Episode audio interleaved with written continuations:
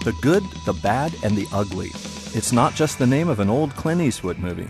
It's also a fitting way to think about this year's Oregon Shakespeare Festival, currently running in Ashland on O S F's three world-class stages.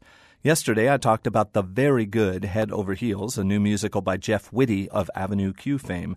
With summer kicking into gear, there are several shows running on those three stages, and that's one of the good ones. So let me tell you about The Bad and the Ugly, both of which could be used to describe O S F's unsatisfying staging of Shakespeare's Antony and Cleopatra.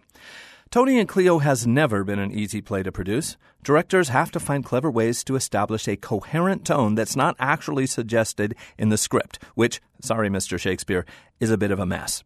O S F's artistic director Bill Rauch helms this production. Usually spot on, Rauch appears to have decided to just follow Shakespeare's unfocused lead, the result being a sometimes entertaining, frequently baffling mishmash of tonal inconsistencies. By pushing the comedic moments to goofy excess, it diminishes rather than enhances the whole flow of the show. Consider the arrival of a bumbling snake seller who acts like an extra from T V's Hee Haw show, a bit of outrageousness that comes just seconds before the tragic demise of a major character. And after watching the supposedly middle-aged Antony and Cleopatra act like lovesick puppies for most of the show, it's hard to feel bad for them when the world starts to crumble under the weight of their irresponsible actions.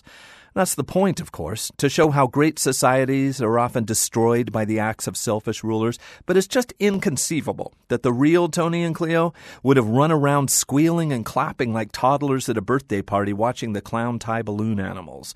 Such choices leave the entire enterprise foundering in a state of dramatic uncertainty. This is a tragedy, after all. In this production, that's true in many ways. So let's move back to the category of the good, with the clever, emotionally rich Secret Love in Peach Blossom Land, written and directed by Stan Lai. The American premiere is a translation of a Chinese play originally performed in nineteen eighty-six, shortly after the forty-year ban on communication between China and Taiwan had been lifted and families long separated were taking steps at reunion. In his first-ever English version, Lai takes the original script, a kind of site-specific experiment in which two theater companies attempt to rehearse on the same space, and tailors it to the Oregon Shakespeare Festival, which is referred to often by name, along with numerous suggestions that someone should call Bill Rauch, mentioned earlier, to come straighten out the mess. One of the plays, the deadly serious drama Secret Love, is being directed by a Stan Lai stand-in known only as the director, putting his race-blind cast through the paces of a story clearly based on the loss of his one great love. When a group of Chinese-American comedians crash the theater, insisting Bill Rauch has given them the space for their rehearsal, a strange back-and-forth ensues, with an outrageously silly send-up of the ancient Chinese fable Peach Blossom Land about an unhappily married man who finds a magical world where all his dreams will come true but pines for his wife who never really loved him. The newcomers agree to share the space with some very funny, genuinely touching results. Oregon Shakespeare Festival runs through November first, O S F Ashland dot org. I'm David Templeton, second row center for K R C B.